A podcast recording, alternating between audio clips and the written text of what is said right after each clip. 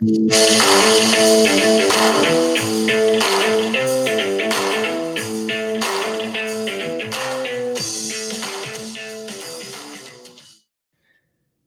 merhaba arkadaşlar. Collective Cast'in Register programının ikinci bölümüne hoş geldiniz.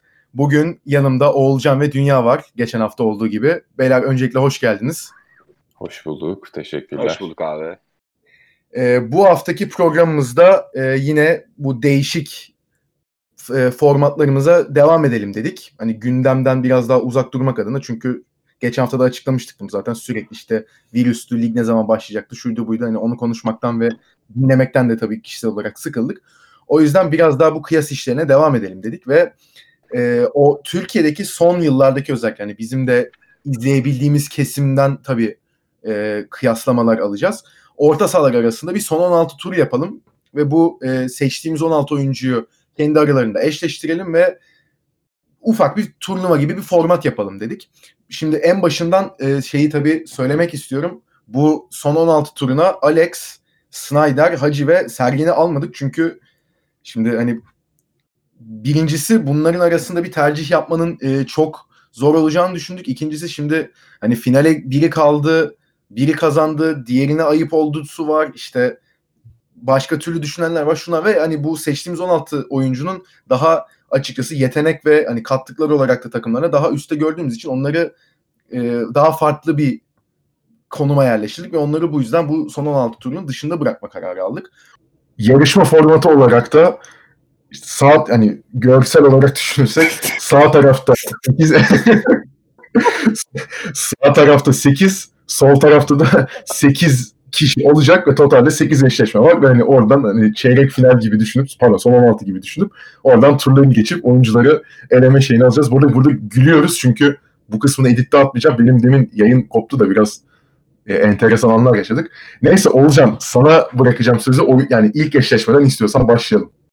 Can çok teşekkürler. Bir de formatı bir yandan da şöyle destekleyecek bir bilgi de vereyim. Yani olabildiğince tabii ki üç büyük takımdan aldık ama buna ek olarak da Trabzonspor'la Başakşehir'i de ekledik. Şöyle genel tabloya baktığımızda 4 tane Galatasaray, 5 tane Fenerbahçe, 3 tane Beşiktaş, 2 tane Trabzonspor ve 2 tane de Başakşehir oyuncumuz olacak.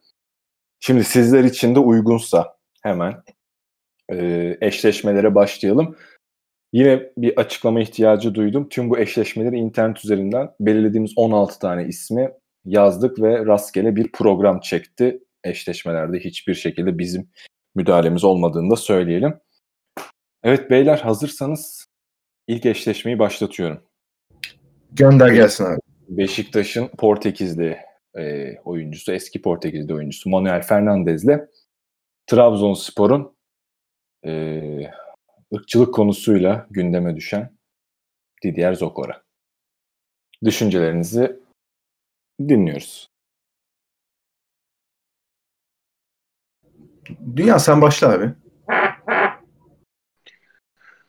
Ya abi Zokara, Zokora'nın Zokara abi abi Zokora'nın e, esasında söylemek gerekirse ben en çok sertliğinden e, bu eşleşmenin içerisine girebilecek kalibrasyonda olduğunu düşünüyorum. Yani Trabzonspor'da bir sürü orta saha oyuncusu oynadı ama bu listede yer alan Zokora birazcık da sertliğinden ve saha içi takım liderliğinden burada.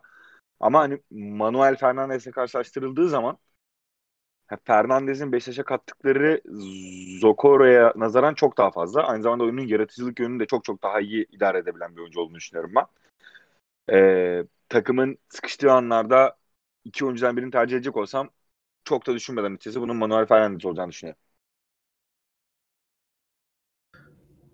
Yani ben de burada daha Fernandez kısmındayım. Çünkü o hani ilk geldiği dönemde de zaten e, bu feda döneminde de oynamıştı Beşiktaş'ta ve hani takımın direkt lideri olmuştu.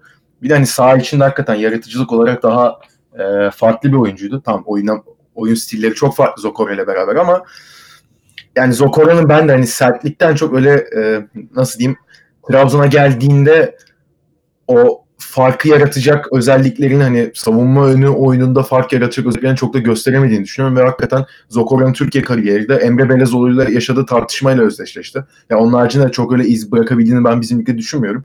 Ya tabii ki önemli bir isim ama ben de açıkçası Fernandez'in burada e, Zokora'nın önünde olduğunu düşünüyorum yani bıraktığı iz ve oyuncu performansı olarak.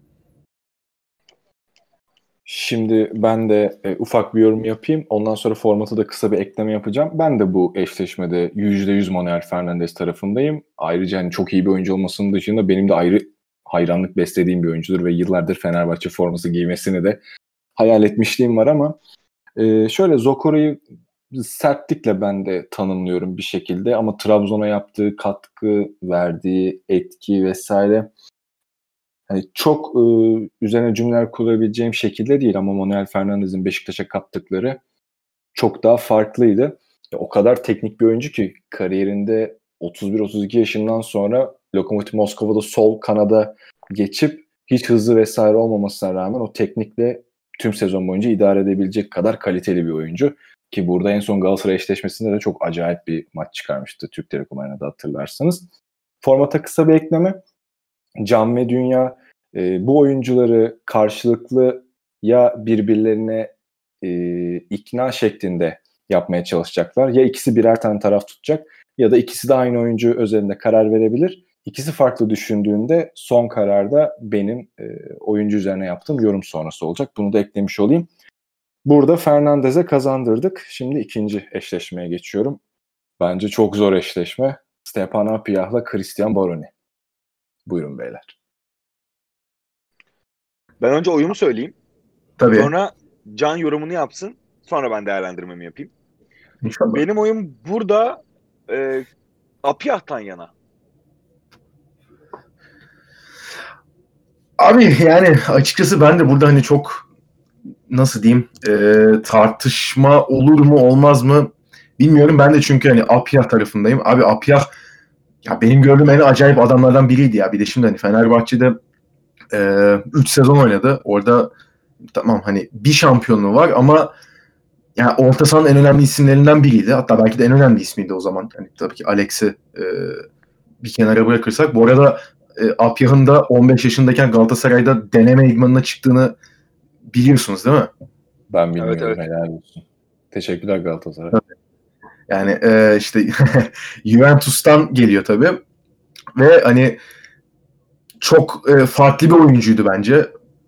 O orta sahadaki hani kuvveti, işte o bitmek bilmeyen e, enerjisi hani onlar bir kenara ben oyunu kuruşu ve hani top tekniği olarak da onun gerçekten çok önemli bir oyuncu olduğunu düşünüyorum. Hani şimdi 64 maça çıkmış Fenerbahçe ile beraber e, Fenerbahçe'de 11 gol atmış ama yani ne olursa olsun onun o savunmadaki savunma önündeki katkısı ve takımın hızlı hata çıkışında da o efektifliği açıkçası bizim hani NDI'de bunu en yakın zamanda gördük. Hani NDI'nin yaptıklarını 2-3 gömlek üstünde yapıyordu bence Fenerbahçe'deyken.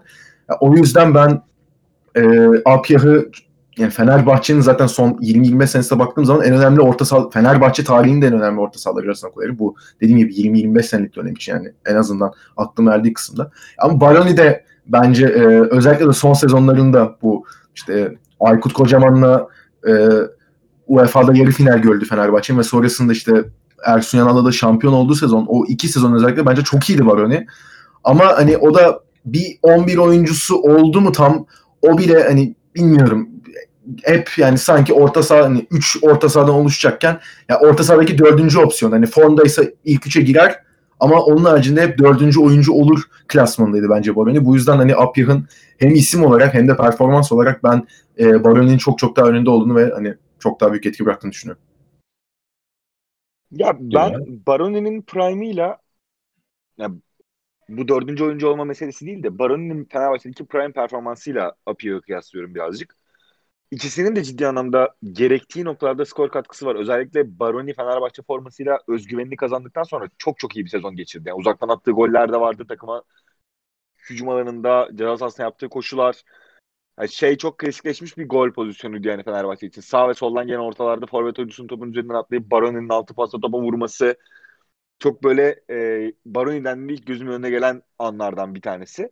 Ama hani ben savaşçı orta sahayı daha çok seviyorum. Yani tamam evet Zokora, Manuel Fernandez kıyasının kıyasında elbette ki oradaki top tekniği ve oyun zekası Fernandez'in çok daha ağır bastığı için ben Fernandez'i tercih ettim. Ama bu mevkinin oyuncusunun ben birazcık daha böyle e, 90 dakikayı çok rahat çıkartan hani art üstüne bir 90 daha oynayan e, sağda basmadık yer bırakmayacak bir oyuncu olmasını isterim. Apiya'nın açıkçası orada çok göz korkutan bir orta saha oyuncusu olduğunu düşünüyorum. Yani rakipler Baroni var diye önlem alır mı? Evet. Baroni'nin belli başlı özelliklerini önlem alır. Ama Apiyah var diye karşılaşmaya çıkarken rakipte Apiyah var. Bizim çekinmemiz lazım moduna gireceğini düşünüyorum. Yani o yüzden e, Apiyah burada ön planda benim için de. Abi ben de Apiyah diyorum. Yani e, adam sahada her şeyi yapıyordu. Top çalıyordu. İnanılmaz bir kesiciydi. Çok güçlüydü. Yorulmuyordu. Hücuma katkısı vardı. Dribling de çıkabiliyordu. Ve geçen gün attığı golleri izledim. Yani bu Schalke'ye attığı önce- aşırtma golü gördüm geçen gün. Schalke'ye attığı zaten inanılmaz. Şey hani golü. sen şey diyorsun ya forvet topun üstüne atlıyor Baroni altı pas içine vuruyor. Api attı abi şu ceza yayının oraya seken her topu önüne gelen hepsini kaleye sokmuş. Tüm golleri öyle zaten. Baroni'ye gelecek olursam da Baroni de çok kaliteli bir oyuncuydu bence. Hani gelirken o kadar ses getirmemişti. İşte Apiyak gelirken Juventus'tan geliyordu. Gana milli takım kaptanıydı. Futbol bırakana kadar da o şekilde devam etti. Baroni de eminim her Fenerbahçe taraftarı seviyordur. O da çok teknik ve çok kaliteli bir oyuncuydu. Beklenmedik, beklentinin de çok üstünde katkı verdi ama e, işte Stepan Apiyah'la eşleşmesi e, büyük bir şanssızlık oldu Baroni için de. Burada da Apiyah'ı yazdık. Manuel Fernandez ardından. Şimdi siz değerli Galatasaraylılar için üçüncü eşleşme geliyor. Mario Lemina ve Selçuk İnan. Buradaki cevabınızı çok merak ediyorum. Abi ben burada kısa ve net konuşacağım.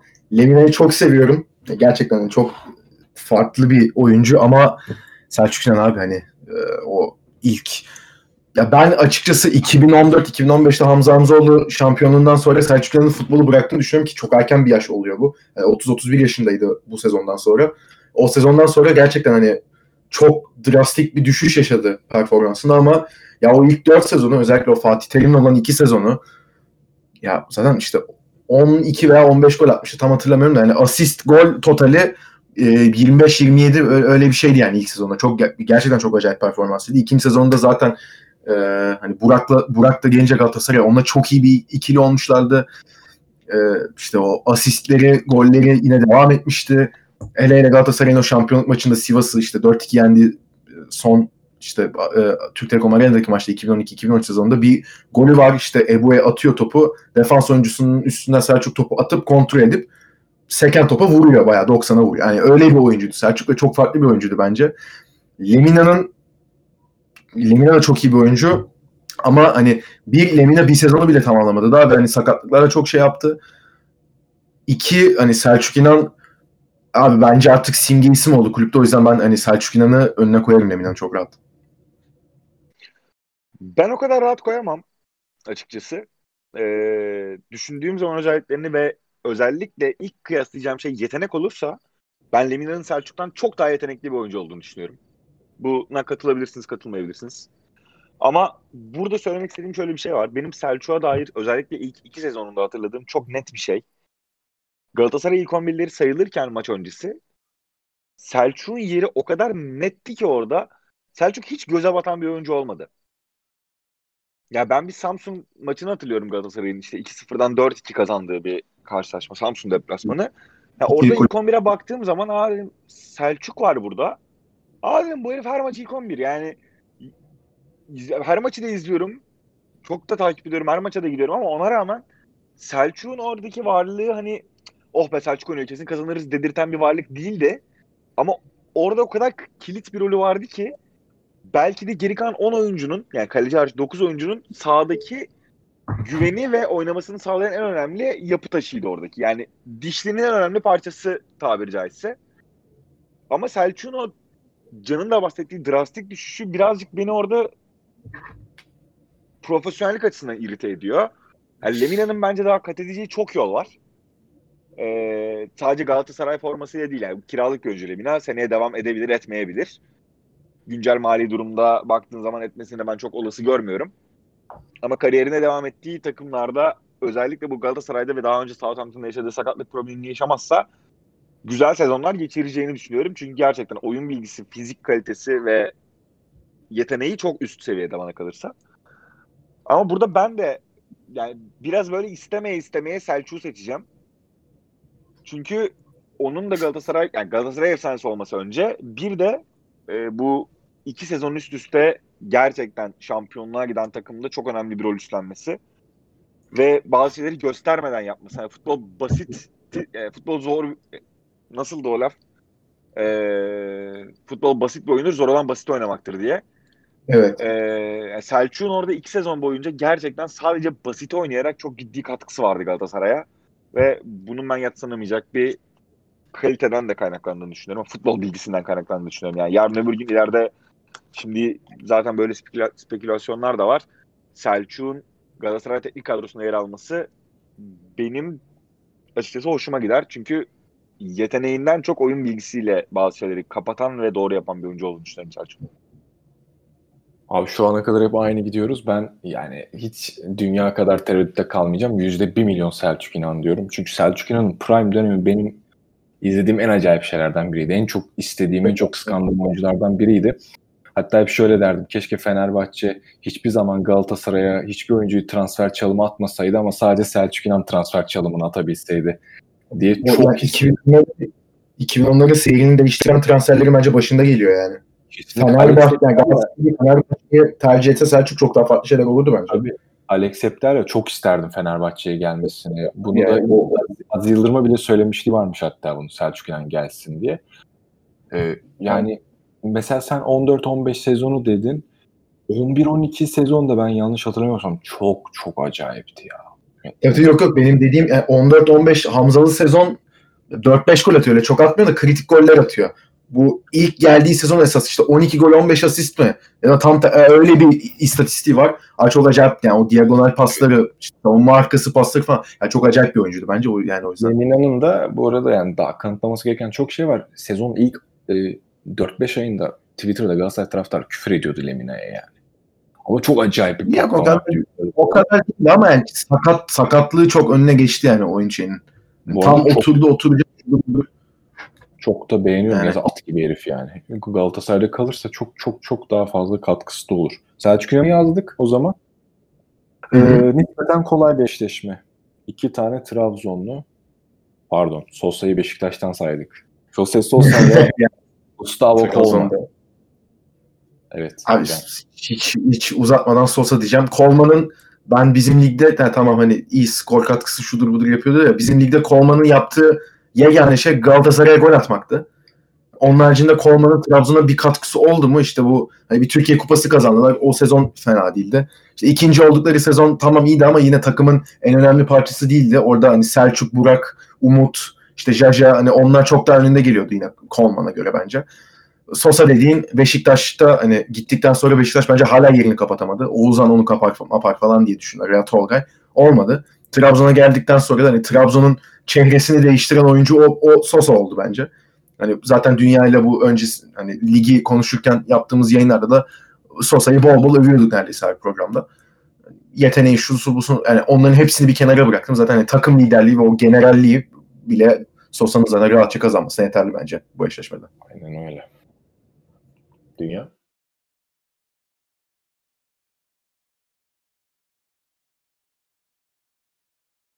Aydın Dünya Tayar.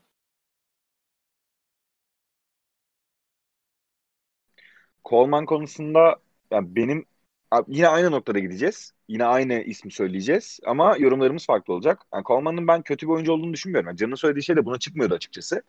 Ama Coleman'ın ben birincisi eğer birinci adam olarak oynayacaksa takımda, lider olarak oynayacaksa o takımın şampiyonu oynayacak bir takım olmadığını, sadece Avrupa potasına girmeye çalışacağını düşünüyorum Türkiye'de.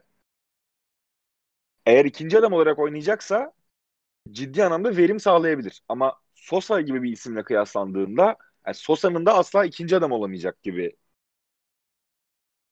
bir oyun kalitesi var. Aynı zamanda oyun bilgisi var ve liderliği var. Yani bu özelliklerin hepsini bir araya koyduğumuz zaman Sosa'nın ben e, çok çok önde kaldığını düşünüyorum Coleman'dan. Nitekim hakikaten Can'ın da söylediği gibi daha önce yaptığımız yayınlarda da bu sene Trabzonspor'un bu kadar iyi olmasının en temel sebebinin Sosa'nın Trabzon'a alışması ve orada ciddi bir liderliği üstlenmesi olduğunu düşünüyorum. Ee, ya ben de Sosa diyorum tabii ki. Ben de yani Coleman'ın o kadar çok kötü bir oyuncu olduğunu düşünmüyorum ama şimdi yani iki oyuncuyu da bir tartıya koysam aşırı aşırı aşırı Sosa ağır basacak. Yani Beşiktaş'a o yaşattığı şampiyonluktaki performansını ben asla unutmuyorum. Ee, onun dışında zaten Trabzon'da yaptığı şu an Sörlot'tan sonraki Trabzon'un en değerli oyuncusu bence. Sosa ve yani bizim lig için fazla fazla kaliteli bir oyuncu ve hangi takımda olsaydı da yine çehresini değiştirirdi. Bugün Galatasaray'da da olsaydı çehresini çok fazla değiştirirdi. Fenerbahçe'de de olsa çehresini çok fazla değiştirirdi. Muhteşem bir Ki Fenerbahçe istemişti. Fenerbahçe istemişti Trabzon'a gelmeden diye hatırlıyorum. Evet eşi Türkiye'ye dönmek istemiyor deyip Trabzon, Trabzon'a gittiler. O da ayrı bir olay. Sosa'yı yazdık. Aynı diyor. Şimdi dört oyuncuyu belirledik. Abi bu eşleşmelerimizin en kolay çarpışmasına geliyorum. Yorum bile yapmanıza gerek kalmayacak. Benim Fenerbahçe tarihinde nefret listemde ilk üçe net yazacağım Mehmet Topal ve Allah Allah. ve e, Luis Gustavo eşleşmesi. Dünya başla abi sen. Yani ben de Mehmet Topal'ın nefret listesine yazılacak kadar kötü bir oyuncu olduğunu düşünmüyorum. Önce onu söyleyeyim.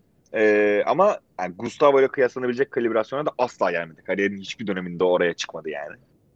Ee, Galatasaray'daki lakabı Örümcek. Sonrasında bir İspanya kariyeri. Orası da bence güzel geçen bir serüven Topal için. Ama Fenerbahçe dönüşündeki ilk sene de bence kötü oynamadı. Gidene kadar da kötü oynadığını düşünmüyorum ben. Yani o, yani o kadar kötü oynadığını düşünmüyorum nefret listesine girecek kadar. Ama hani yani birinde ben takımımda olsa iki oyuncu "Ha, Topal da bizde derim. Öbüründe bizim Luis Gustavo'muz var derim. Yani çok da yorum yapmaya gerek yok yani. Gustavo'nun kalibresini Topal'la kıyaslamayacağım. Bu biraz eşleşme hatası oldu yani aslında. Ah, Ben Yani yani biz yapmadık eşleşmeyi tabii de yani. Yani biraz tabii Türkiye'ye bıraktıkları iz olarak düşünürsek de ben Topal'ı seçerim burada. Abi Kötü adam anlamda iz, bıraktığını varsayarsak evet. anlam- ne kötü anlamı. Galatasaray'da bir tane şampiyonluğu var. Bir tane Süper Kupası var. Fenerbahçe'de Türkiye Kupası var. Süper Kupası var. Süper Ligi var. Yani ve hani o şampiyonlukta da Ersun Yanal'ın şampiyonluğundaki en kritik adamlardan biriydi abi adam. O stoper önündeki şeyle hani bence o Ersun Yanal'ın hani Caner ve Gökhan'ı kullandığı sistemde hani beklerinde ileriye eşek gibi gittiği sistemde ve orta sahadaki oyuncuların sürekli mobil olduğu sistemde arkayı en çok tutan oyunculardan biri. Luis Gustavo yetenek olarak tabii ki Mehmet Topal'dan çok daha iyi.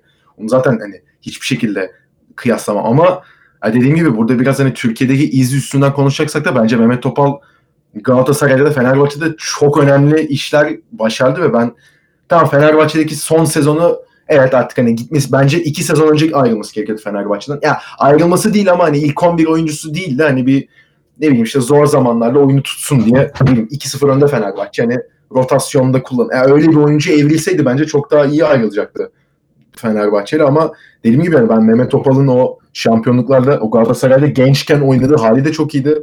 Hani Valencia'daki hali zaten iyiydi. Milli takımın e, Euro 2008'de bu e, yarı final gördüğü dönemde de milli takımda hani değişmez konumuna gelmişti. Ben o yüzden hani iz bırakma anlamında demin nasıl Selçuk Lemina şey yapıyorsak hani Lemina daha yetenekli olabilir ama Selçuk çok şey kattı Galatasaray'a diye. Ben Mehmet Topal'ın da hani Luis Gustavo tamam tak şey olarak daha iyi ama daha yani bir sezonu bile tam bitirdi mi bitiremedi devam edecek mi etmeyecek mi o belli değil. Ve o yüzden Topal derim. Ya biraz Evet, aslında ama abi şöyle bir şey var. Ee, benim takıldığım. Ee,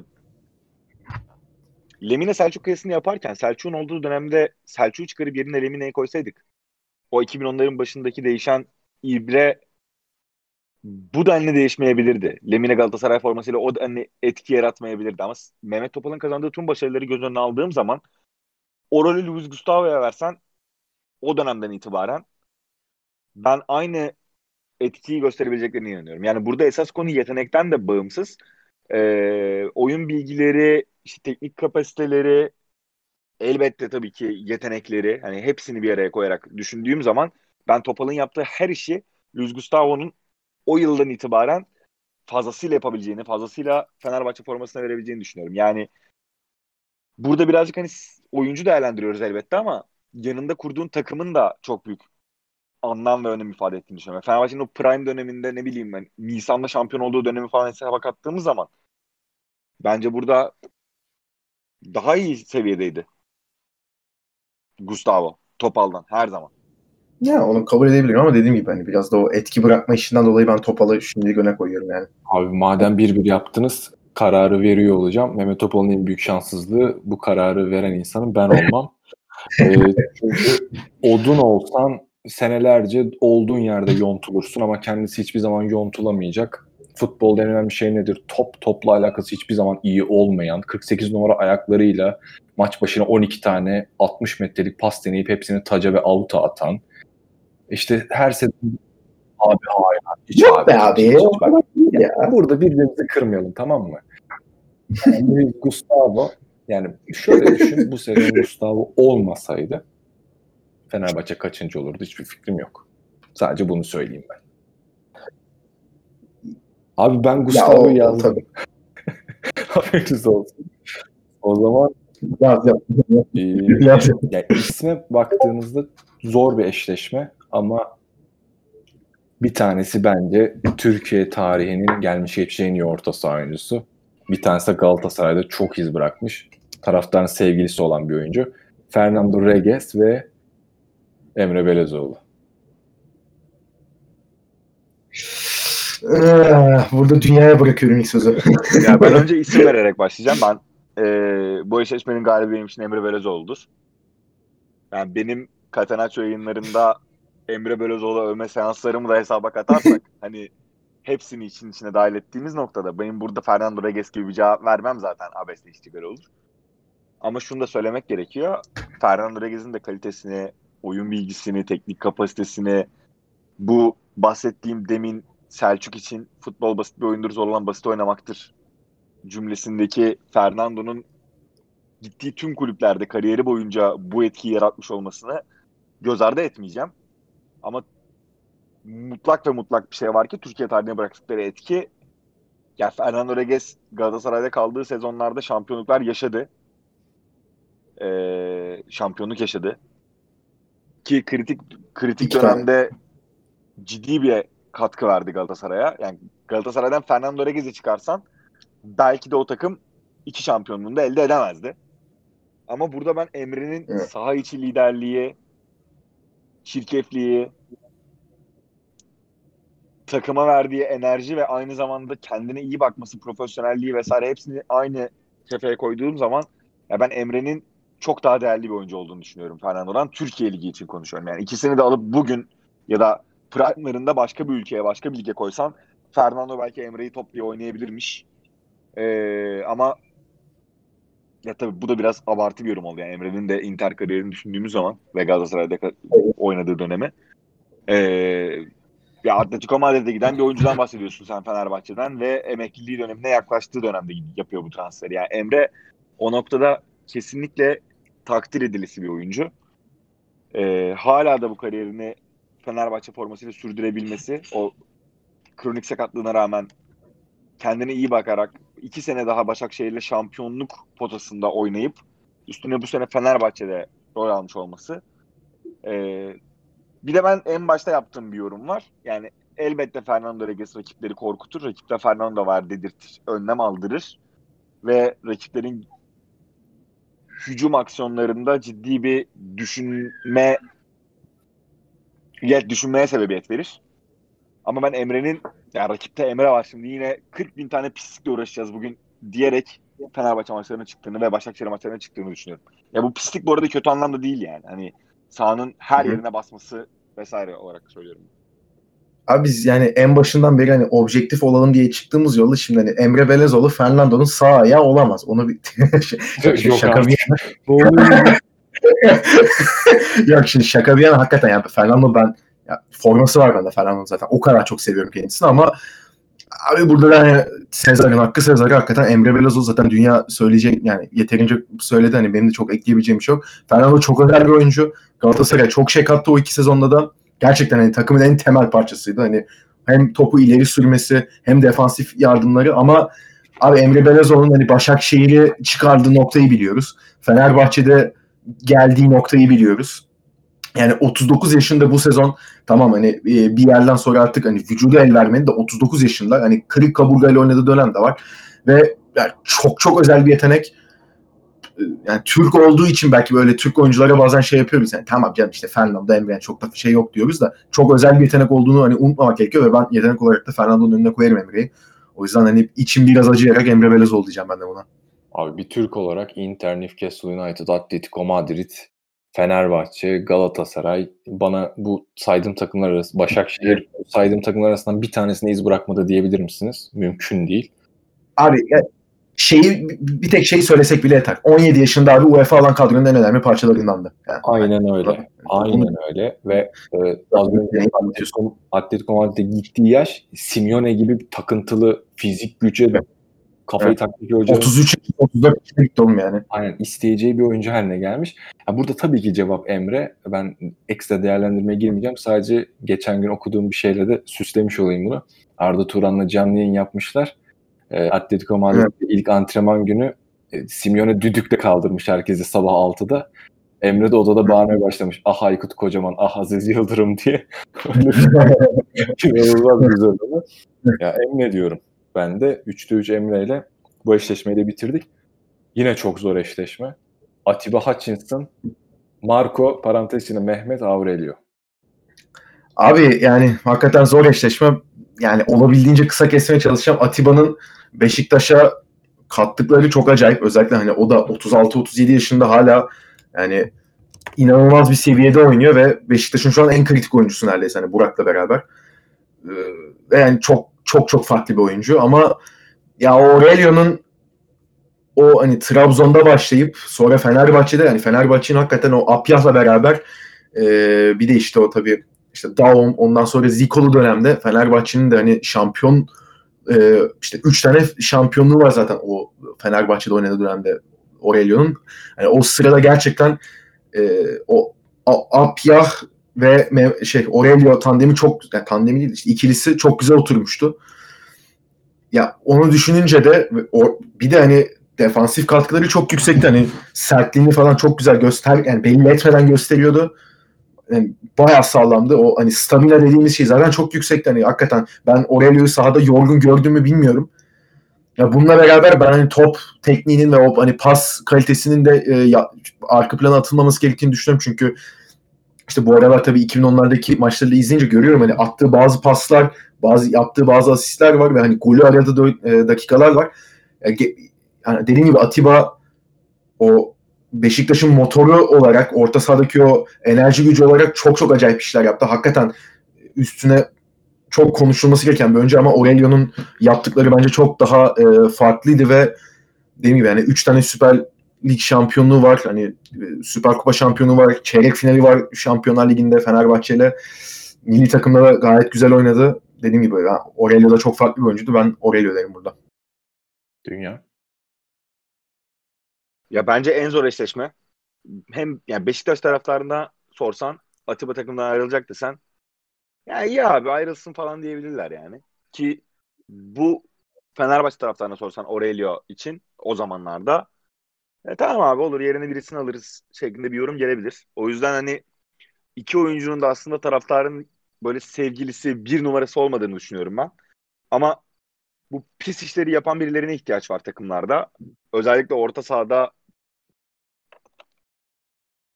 bazı oyuncunun koşmak istemediği noktada oraya gidecek. Bazı oyuncunun koşmaya mecali kalmadı, hali kalmadığı noktada oraya gidip o topu alıp o, o topu oyuna sokma yeteneği olan, becerisi olan oyuncuya topu kazandıracak birine ihtiyaç var. Ben burada Aurelio'nun e, Atiba'ya göre ağır bastığını düşünüyorum. Yani Aurelio'yu yalnız bıraksan desen yani sen tek başına oynayacaksın burada ve bugün burayı tek başına çekip çevireceksin. Kazandığın topları da sen oyuna sokacaksın. Ben bunun da üstesinden gelebileceğini düşünüyorum Aurelio'nun performansını. Yani oradaki top tekniği ve e, oyun görüşü bence Atiba'dan daha yüksek. Yani Atiba orada birazcık daha böyle pis işleri yapan bir adam. Asla Atiba'nın top tekniğini de e, yerin dibine sokmuyorum. Ama Aurelio ile kıyasladığım zaman ben Aurelio'nun hem bir takımın pis işlerini yapacak hem de gerektiğinde sorumluluğu üstüne alıp e, takımını yönetebilecek bir oyuncu olarak da görüyordum. E, aynı zamanda ikisinin de ne kadar sessiz sakin olduğunu ve sadece işlerine odaklandığını söylemek gerek. Benim buradaki galibim Aurelio. Ben de Aurelio diyorum. Atiba'ya göre çok daha yönlü bir oyuncu olduğunu düşünüyorum. E, Fenerbahçe tarihinde en iyi ilk 11 diye yazdığımda da ilk yazdığım adamlardan biri. Yani ondan daha iyi bir ön libero hiç hatırlamıyorum. Ön libero böylesine bir top tekniği. Brezilyalı olmasının da ekmeğini yiyor biraz bu teknik konusunda ama yani e, gol de atıyordu, pasta da atıyordu, top da kapıyordu. Yani fiziği böyle çok hayvani bir herif değil ama güçlüydü, dengesi, dengeli falan böyle değişik bir adamdı yani Aurelio. Ben çok seviyordum. Atiba da yani inanılmaz bir herif. Beşiktaş taraftarının e, herhalde takımda şu an en sevdiği adamdır. Çok kaliteli pasör. Bence Aurelio'ya göre çok daha iyi pasör bu arada. E, ve top kapması vesaire de çok keyifli. Tüm pis işleri yapıyor senin de dediğin gibi. Ama ikisini değerlendirdiğimizde Aurelio'nun Beşiktaş'ta o yaşlı döneminde bile bıraktığı gerçekten fazlaydı.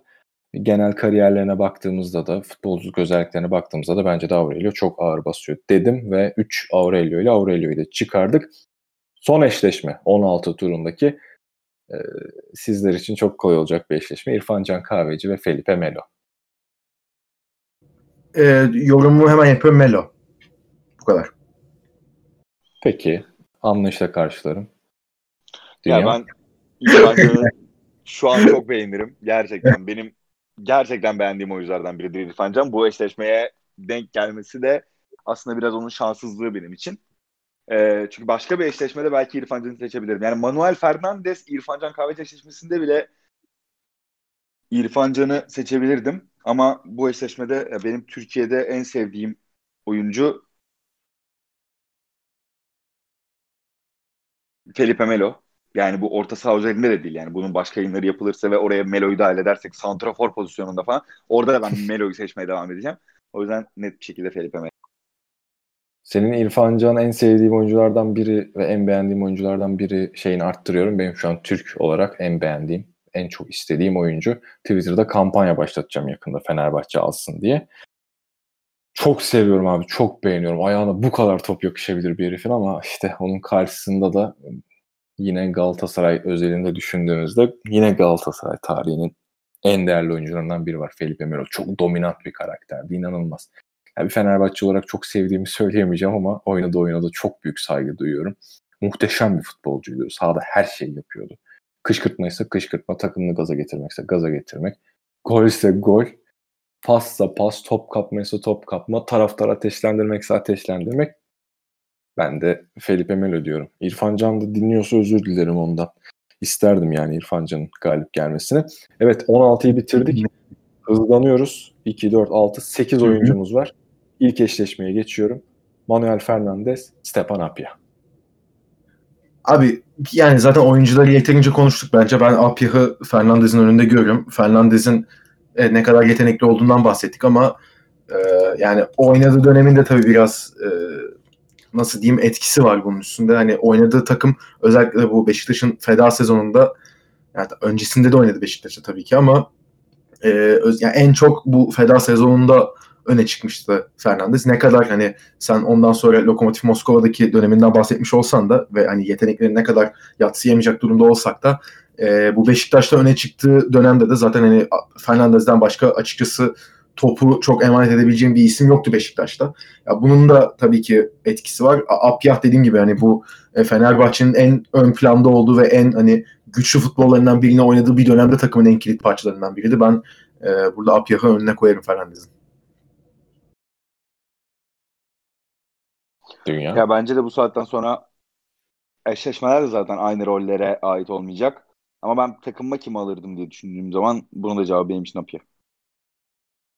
Abi ben de Apya diyorum çünkü Apya ilk yaptığımız yorumlardan farklı olarak sadece Fenerbahçe ve Türk futbolu için değil biraz iddialı olabilir.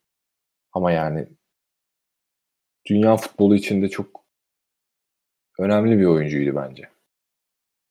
Bir milli takımın kaptanı olup bu kadar iz bırakmak ve Juventus'ta geçirilen iyi bir kariyer.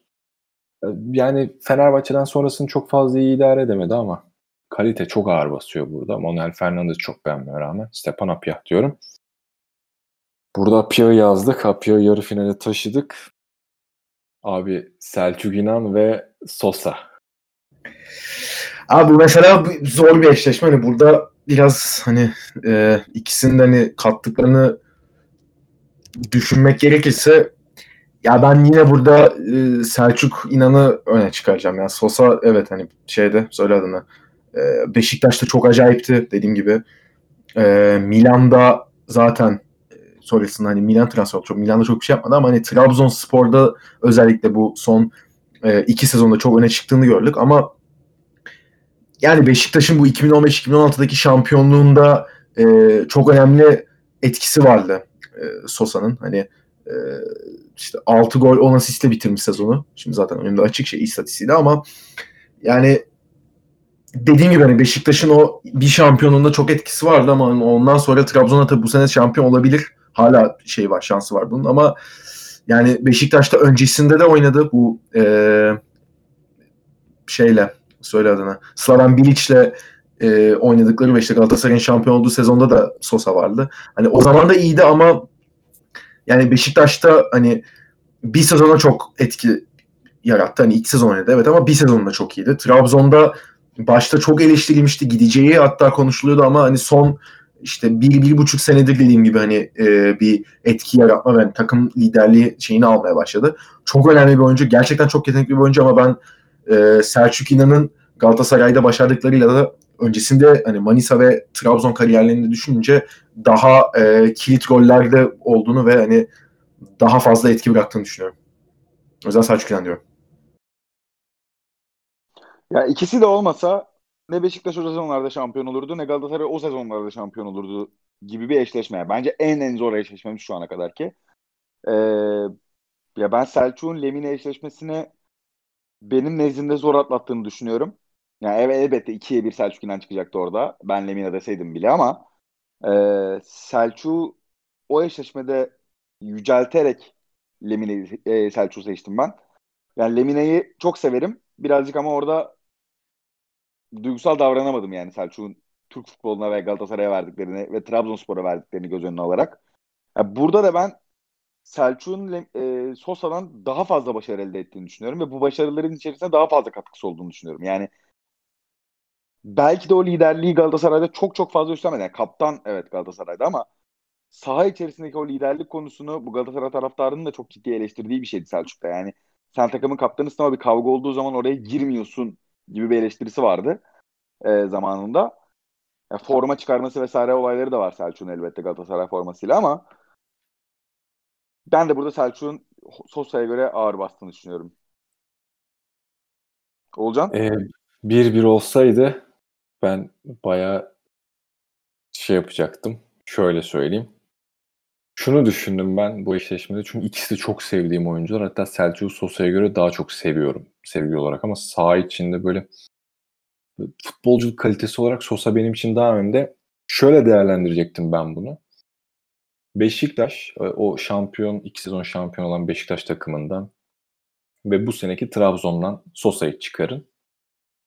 Ve geçtiğimiz senelerdeki Galatasaray'dan Selçuk İnan'ı çıkarın. Hangisinin e, çıkması daha çok etki ederdi? Bence bu yüzde 99 Sosa. O yüzden ben burada ve bence Sosa. Olabilir. Ben burada Sosa diyeceğim. O yüzden. Selçuk'u çok seviyorum. Çok beğeniyorum. Zaten ilk eşleşmede söylemiştim ama ben burada Sosa diyeceğim ama benim Sosa demem zaten bir şey değiştirmeyecek. Selçuk'u da almış olduk. Luis Gustavo ve Emre Belezoğlu. Abi yani. Emre Belezoğlu benim ben buna yorum yapmayacağım. Sadece Emre Belezoğlu diyeceğim. Ben de yorum yapmayacağım Emre Belezoğlu diyorum. Ben yorum yani yapacağım. Sen Emre, yaptın. Emre Candır. ne kadar böyle hırçın bir adam olsa da dedik zaten yani Türk tarihinin gelmiş en iyi orta saha oyuncusu bence. Ama Gustavo'yu da çok seviyorum. yani benim için çok çok inanılmaz bir adam. Hani 6-7 ayda bir futbolcu bu kadar sevebilirdim herhalde ama ya burada futbolculuk konuşuyoruz. Duygusallığa yer yok o yüzden. Emre Belözoğlu dedim. Abi bak bu eşleşme bence final eşleşmesinden bile daha zor olacak. Marco yine parantezini Mehmet Aurelio Felipe Melo abi. İnanılmaz abi, eşleşme. bu zor dünyası başta istiyorsan abi. Ya bence bu Aurelio'nun eşleştiği de çok şanssız bir eşleşme. Aurelio evet. açısından yani benim tarafımda yaptığım yorumda. Çünkü ben Aurelio'yu ilk e, ele aldığımızda sahada pis işleri yapan bir adam olmasından ve o pis işleri yaptıktan sonra yalnız bırakıldığında e, takımı yönlendirmesinde, işte topun hücuma çıkmasında, top tekniğinde vesaire de e, değerlendirmiştim. Ve hepsini değerlendirmesinde Aurelio'nun gerçekten Atiba'ya üstünlük sağladığını düşünmüştüm. Yani bir komple orta saha olduğunu düşünmüştüm e, Aurelio'nun. Ama hani karşısına bunları Türkiye'de bence daha iyi yapan bir adam çıkmış. Ya belki burada başka kimle eşleşti eşleşsin Aurelio yarı finali görürdü. Ama yani Melo karşısında benim oğlum Melo'dan yana olacak. Çünkü ben Melo'nun Aurelio'dan bu pis işler yapma konusunda daha pis işleri yaptığını, psikolojik olarak üstünlüğü daha fazla sağladığını düşünüyorum saha içinde. Yani evet Aurelio inanılmaz bir kesiciydi. Rakipleri bıktırana kadar mücadelesini devam ettirirdi. Sahada basmadık yer bırakmazdı vesaire. Ama tüm bunları düşündüğümüz zaman yani rakiple saha içinde o trash talk'u yapacak, rakibe pislik yapacak bir oyuncu da değildi benim nezdimde. Yani sadece saf yeteneği, oyun bilgisi ve staminasıyla bir şeyleri başarıyordu. Gerçekten bir futbolcuydu yani profesyoneldi. Ben Melo'nun burada birazcık daha e, ya benim yorumum tabii ki bu. Ben pis oyuncuyu severim yani. Emre Belözoğlu'ndan bahsediyoruz. Ben öve öve bitiremiyorum yani. Şimdi gel bir de maç izlerken gör benim Emre Belözoğlu yorumlarımı. Ama hani e, sağlıklı ve mantıklı düşündüğüm zaman ben burada Melo'nun bir tık ön plana çıktığını düşünüyorum. Sağlıklı Ama... ve mantıklı düşünüyorum deyip Melo dediğin için seni tebrik ediyorum. Can Şampiyon devamı. yapacağım Melo'yu. Valla abi ben burada hani dünya zaten yeterince şey yaptı.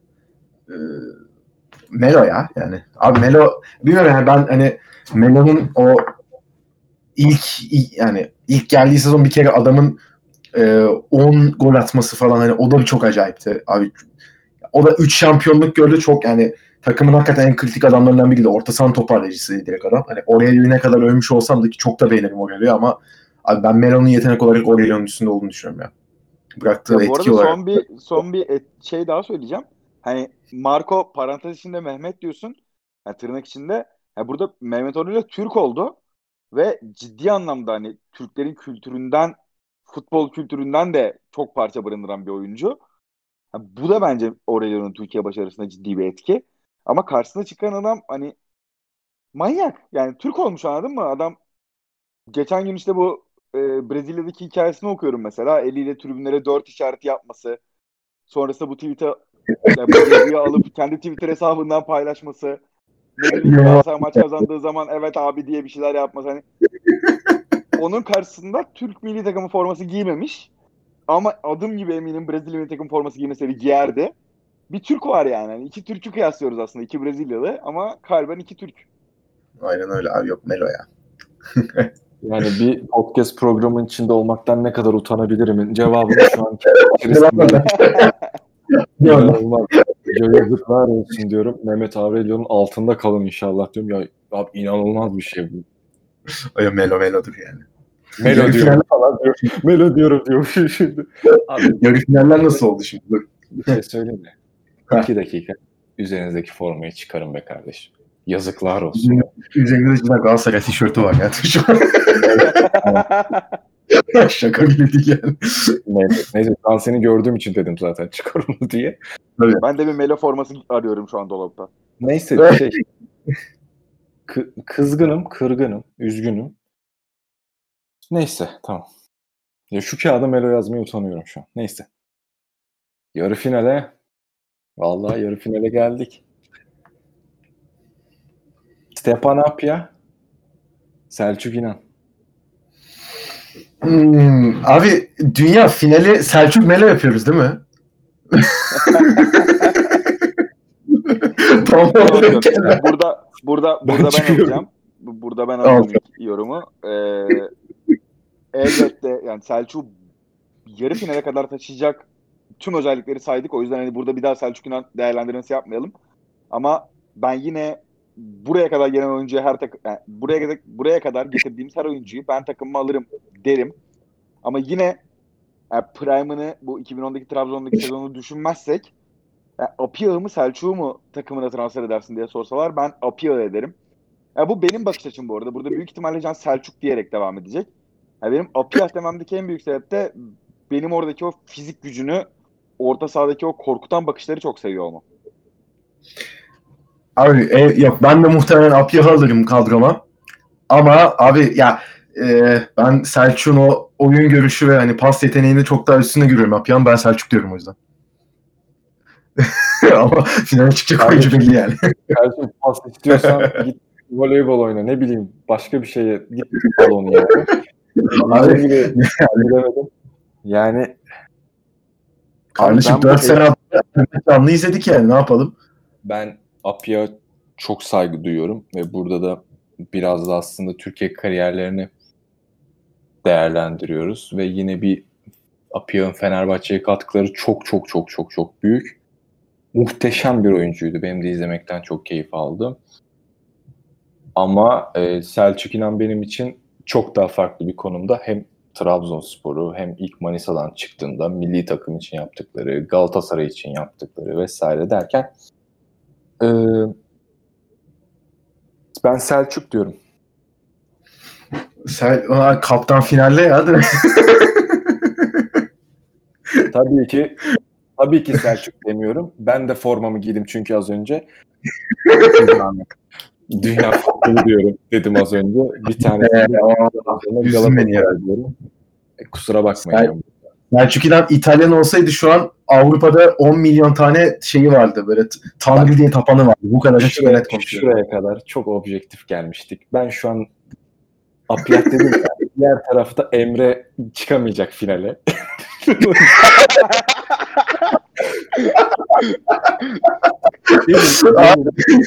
gelin, burada anlaşma yapalım. Ulan ben size güveniyorum. Beni ne kadar kıracak olsanız da ben burada Selçuk İnan diyorum. Selçuk İnan finalde. Hadi bakayım.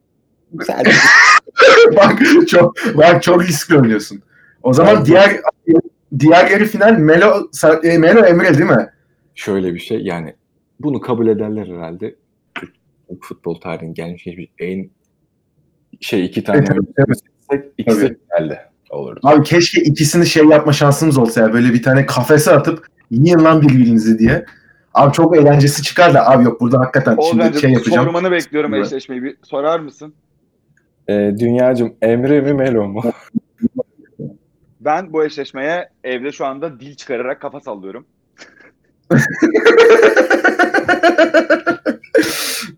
Ay, Abi şöyle söyleyeyim. Ben ben de şu an Gerçekten mi? kolumdaki kaptanlık pazu bandını çevirip sen de dışarıda görüşeceğiz diyorum. Ay, yani Emre'nin, gerçekten hani hiçbir şekilde yeteneğini sorgulamıyorum, profesyonelliğini sorgulamıyorum, Türkiye'ye verdiklerini sorgulamıyorum ki hani hazırlık kampı bile kaçırmayan bir oyuncudan bahsediyorsun. 38-39 yaşında hala profesyonel olarak oynuyor ve Melo'nun Galatasaray'da geçirdiği son seneyi de düşünüyorum ve yani o son senede yani fıtık oldu zaten. Oynayamadı belli bir dönem. Yani geri döndü. İşte artık düşüyor mu acaba falan diyorsun.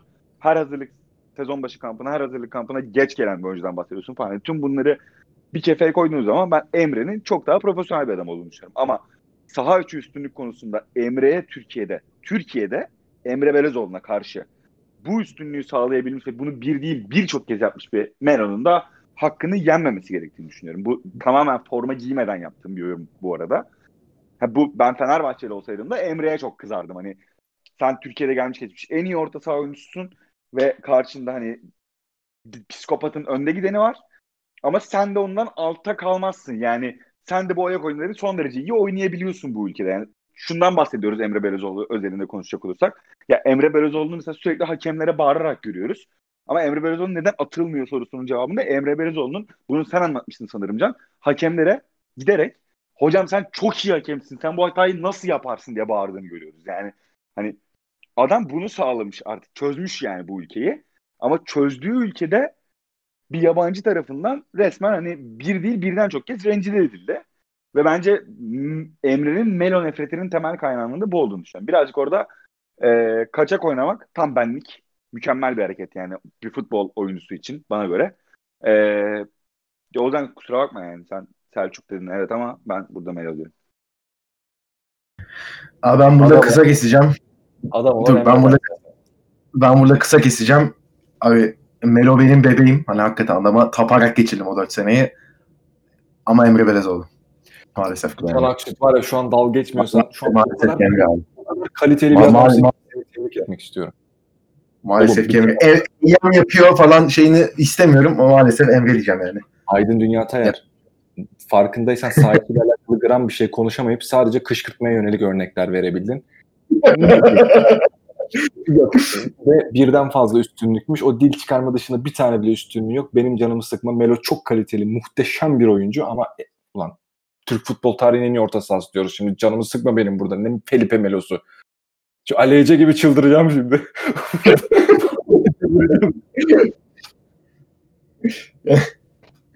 Gö- Görüntüler zaman- çok açık. Anladın mı? yani, Emre Belözoğlu abi. Allah Allah. Geldi. He, bak şimdi finale bak. Şimdi Selçuk Emre değil mi? Aynen. Abi Selçuk. ben burada Emre formamı geri giyiyorum. ya abi yok ya o kadar Selçuk'u öldük ama ya abi bir de hakikaten şimdi işin şimdi şakasını şusunu busunu bırakırsak abi ben yani o ya yani. Bir de şimdi Galatasaray geçmiş üstüne Fenerbahçe'ye gitmesidir falan. Hani onlardan dolayı bana tabii ki antipatik geldi çok nokta oldu. Hala antipatik gel- geliyor yani. Benim, müdahale edeceğim şey değil ama abi yetenek olarak şimdi Selçuk'u o kadar anlattık. Hani işte uzun paslarıdır oyunu açmasıdır şu sudur bu sudur Abi Selçuk'un bu kısmını övüyoruz da ya bunun piri de Emre Belezoğlu. Hani bunun zaten hani yapmışı ve hani yaklaşık 20 senedir yapanı Emre Belezoğlu. Ya öyle olduğu için yani içim acıya acıya finalde de oyumu Emre Belezoğlu'na kullanmak zorundayım ben. Hadi dünya versene. Benim-. Hadi ver ben bunu. formamı tamamen çıkartıyorum. Tamamen çıkartıyorum. Ee, yani Selçuk'un yaptıklarını bu finale kadar taşırken çok anlattık.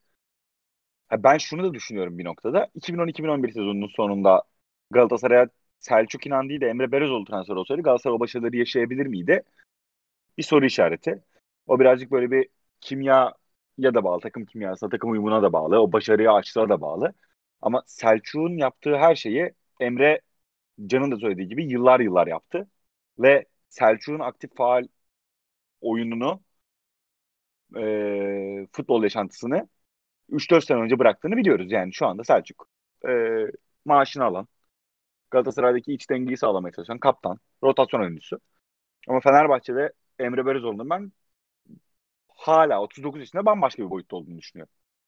Ya oynadığı zaman rakiplerinin hala gözünü korkutabilen bir oyuncu olduğunu düşünüyorum ki bence o sakatlık problemi olması çok çok daha iyi noktalarda olabilir de hala. Çünkü çok profesyonel, kendine çok iyi bakıyor. Ee, ve yani bir yandan da şunu da söylemek gerekiyor. Yani 17 yaşında Hacı'nın elinde yetişmiş bir oyuncudan bahsediyoruz. Yani Hacı'yı izleyerek ve Hacı ile beraber oynayarak yetişmiş bir oyuncudan ve oyununun birçok noktasında da hala Hacı'dan izlenimler görebiliyoruz. Yani ve bunu söylediğimiz zaman da ben Emre'nin burada ağır bastığını ve oyumu Emre'den yana kullanmanın doğru olduğunu düşünüyorum. Neyse biraz seviye yükseldi en azından yayında. Yok ya Selçuk'u zaten şu zamana kadar çok övdüm. Gerçekten çok beğeniyorum ve şu anda Galatasaray'daki durumuna çok üzülüyorum. Hani keşke hala bir şekilde katkı sağlayabiliyor olsa ama çok erken bıraktı futbolu. Yani Olmasaydı sonumuz böyle. Abi yani o- kaç yaşında abi şu an Selçuk? ya şu- Selçuk'un aşağı 35 yaşında olması lazım. 30 Yani hani Emre'nin yaşına gelmesine daha 4 sene varken bıraktı abi bu işi. 35 yaşında aynen 10 Şubat 1985 doğumluymuş. Ya abi bir de bak işte dediğim gibi zaten sıkıntı yaşadığım nokta şu benim. Selçuk İnan'ın ilk iki senesi inanılmaz. Aradaki o Mancini döneminde bence yine çok iyiydi. Orada ama Fatih Terim gittikten sonra o hani takım kaptanı mı hani saha içi lideri mi işte ta- kulübün ve takımın o kaotik yapısında öne çıkması gereken isim hani bunların arasında adam çok bunaldı. Bence haksızdı. Yani şöyle haksızdı. Bir Fenerbahçe derbisinin işte o Galatasaray'ın hani işte bu e, Melo'nun dil çıkardı Emre. Yani o derbide formayı çıkarıp çıkmıştı sağdan. Yani o gün aslında Selçuk'un biletinin kesilmesi gerekiyordu Galatasaray'dan ama hani ya işte biraz da futbolcuyu anlayın falan diye hep konuşuluyor da abi orada tamam çok üstüne gidildi. Ben, ben, kendimle gittim Selçuk'un üstüne. Çünkü neler yapabileceğini biliyorduk. Ve hani sahada onu yapmadığını, yeterince istemediğini görünce insanlar da hani abi sen bunları iki senedir yapıyorsun neredesin diye şey yapmaya başladı. Ki Hamza Hamzoğlu geri dönünce de onların hani full potansiyel yapamamış olsa da yine de belli bir kısmını yaptı. Ama şimdi bu bahsettiğimiz kısım abi 2014-2015 sezonunda Hamza Hamzoğlu ile çok iyi bitirdi tamam. Abi 30 yaşında ya. 2015-2016 sezonundan itibaren yani adam 30 yaşına bastığından beri Selçuk İnan'ın Galatasaray'a kattığı hani ulan şu maçı da Selçuk İnan aldı ya diyebileceğim maç gelmiyor aklıma benim. Ki hani her maçı ya dünyayla bize oturup konuşuyoruz Galatasaray hakkında. Yani 2003 senesinde Galatasaray'ın içeride Bursa Spor'u 4-1 yendiği maçı hatırlıyorsun. Yani Ya bu, şöyle bu kadar söyleyeyim. 15 16 Yani- Can'ın Can'ın bahsettiği sezondan itibaren Selçuk'un Galatasaray formasıyla çıktığı her ilk 11 maçında 90 dakikayı Selçuk tamamlarsa ve Galatasaray o maçı kazandıysa Evet. Evet. Selçuk idare etti bugün şeklinde. Aynen öyle. yani. Hiçbir şekilde Aynen Selçuk öyle. için yani maçın adamıydı. Mükemmel oynadı. Aynen, Eski Selçuk'tan eskiler sunduğu dediğim bir tane bile maç yok yani. aynen öyle. Yani zaten benim de sıkıntı yani dünyanın da sıkıntı yaşadığı nokta o. Hani bunları düşününce yani böyle bir örnek var tamam ilk 4 senesi inanılmaz. Yani tam prime dönemi diyebileceğim hani o yaş yani 26-30 yaş arası inanılmaz. Çok ayrı bir seviye ama abi 39 yaşına kadar da oynayan ve hani neredeyse o seviyede oynayan bir adamdan bahsediyoruz. Arada Atletico Madrid yapmış bir adamdan bahsediyoruz. Selçuk İnan o kadar e, popülerken ve o kadar formunun zirvesindeyken de transfer yapamadı. Teklif gelmiştir, kabul edilmemiştir belki bilmiyorum. Ama e, dediğim gibi yani Selçuk İnan'ın o sonrasında hani 30 yaşında futbolu bırakmış olması e, beni gerçekten hani bu konuda Emre Belözoğlu zaten hani yetenek olarak normalde hani Emre Belözoğlu'nu öne koyarım ama bir de bu taraftan da bakınca Emre Belözoğlu çok daha ağır basıyor Selçuk İnan'a göre. Hangisinin kariyeri daha iyi? %100 Emre yapıyor. Belözoğlu. Hangisi? Yani. Futbolculuk kalitesi daha iyi. Onda da Emre Belözoğlu. tartışırım oturup ama Emre Belözoğlu diyorum ben. Ya ben de Aynen. tartışırım. Hani ikisinin de en top seviyesini şey yapsak hani e, iki adım Emre Belözoğlu'nu öne koyarım. Peki liderlik bir şey sorabilir miyim. Olcan? Ben bir soru sorayım. Tamam. e, sana. E, sonra ce- cevaplarım. E, 11-12'nin başında Emre Atletico'ya gitti değil mi? Yanlış mı hatırlıyorum? Doğru. Hayır yok şey gitti. 11-12'de gitmedi hayır. Ha 13-14'te de bizdeydi. Peki 11 Şeyde işte Er- Ersin Yanallı sezonun Sonrası ilk yarısında ikinci yarısında geldi. Atletico'da 6 ay kaldı. İkinci yarısına geri geldi. Oynamaya devam etti ondan sonra. Peki 11-12 sezonunda Galatasaray'a Selçuk İnan'ın transferini tamamlarken Hı. Emre Belözoğlu Fenerbahçe'den ayrılacak ve yerine Selçuk İnan alınacak dense kabul eder miydin? etmezdim o zaman. Mümkün değil.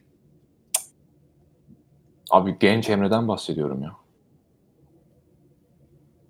Ama şöyle desem mesela Emre yerine kimi isterdin ilk alacaksın? O zaman Selçuk İnan derdim yani.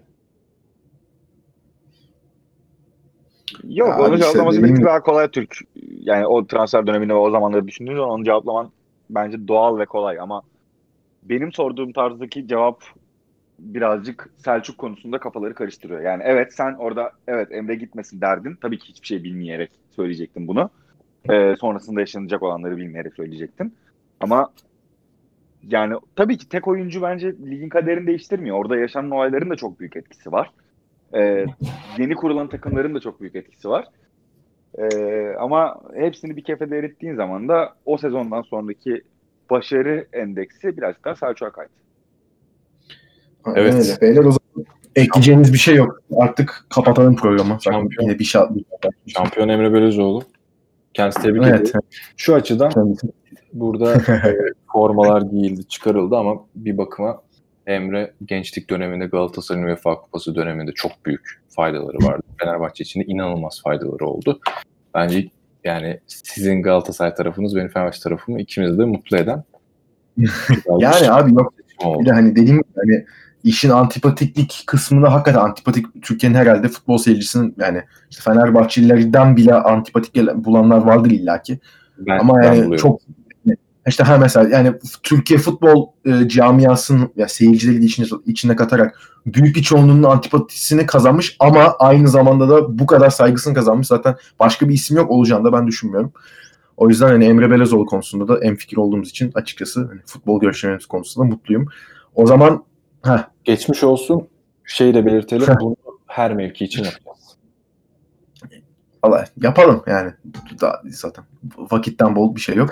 Aynen. O zaman bu orta saha değerlendirmelerimizi de yapmışken Emre Belözoğlu'nu da buradan tebrik ediyoruz. Kendisini dinleyeceğini yani bilmiyorum belki gider kullanır da yani şey yaparız artık. Beyler ağzınıza sağlık ikinizin de değerli yorumunuz için çok teşekkürler. Beyler Ben görüşürüz. teşekkür ederim abi kendi adıma. Görüşmek üzere. Teşekkür ederim. Kendinize O zaman bu bölümü de burada kapatıyoruz. Hoşçakalın. Hoşçakalın. Türlü türlü huyu. mm-hmm.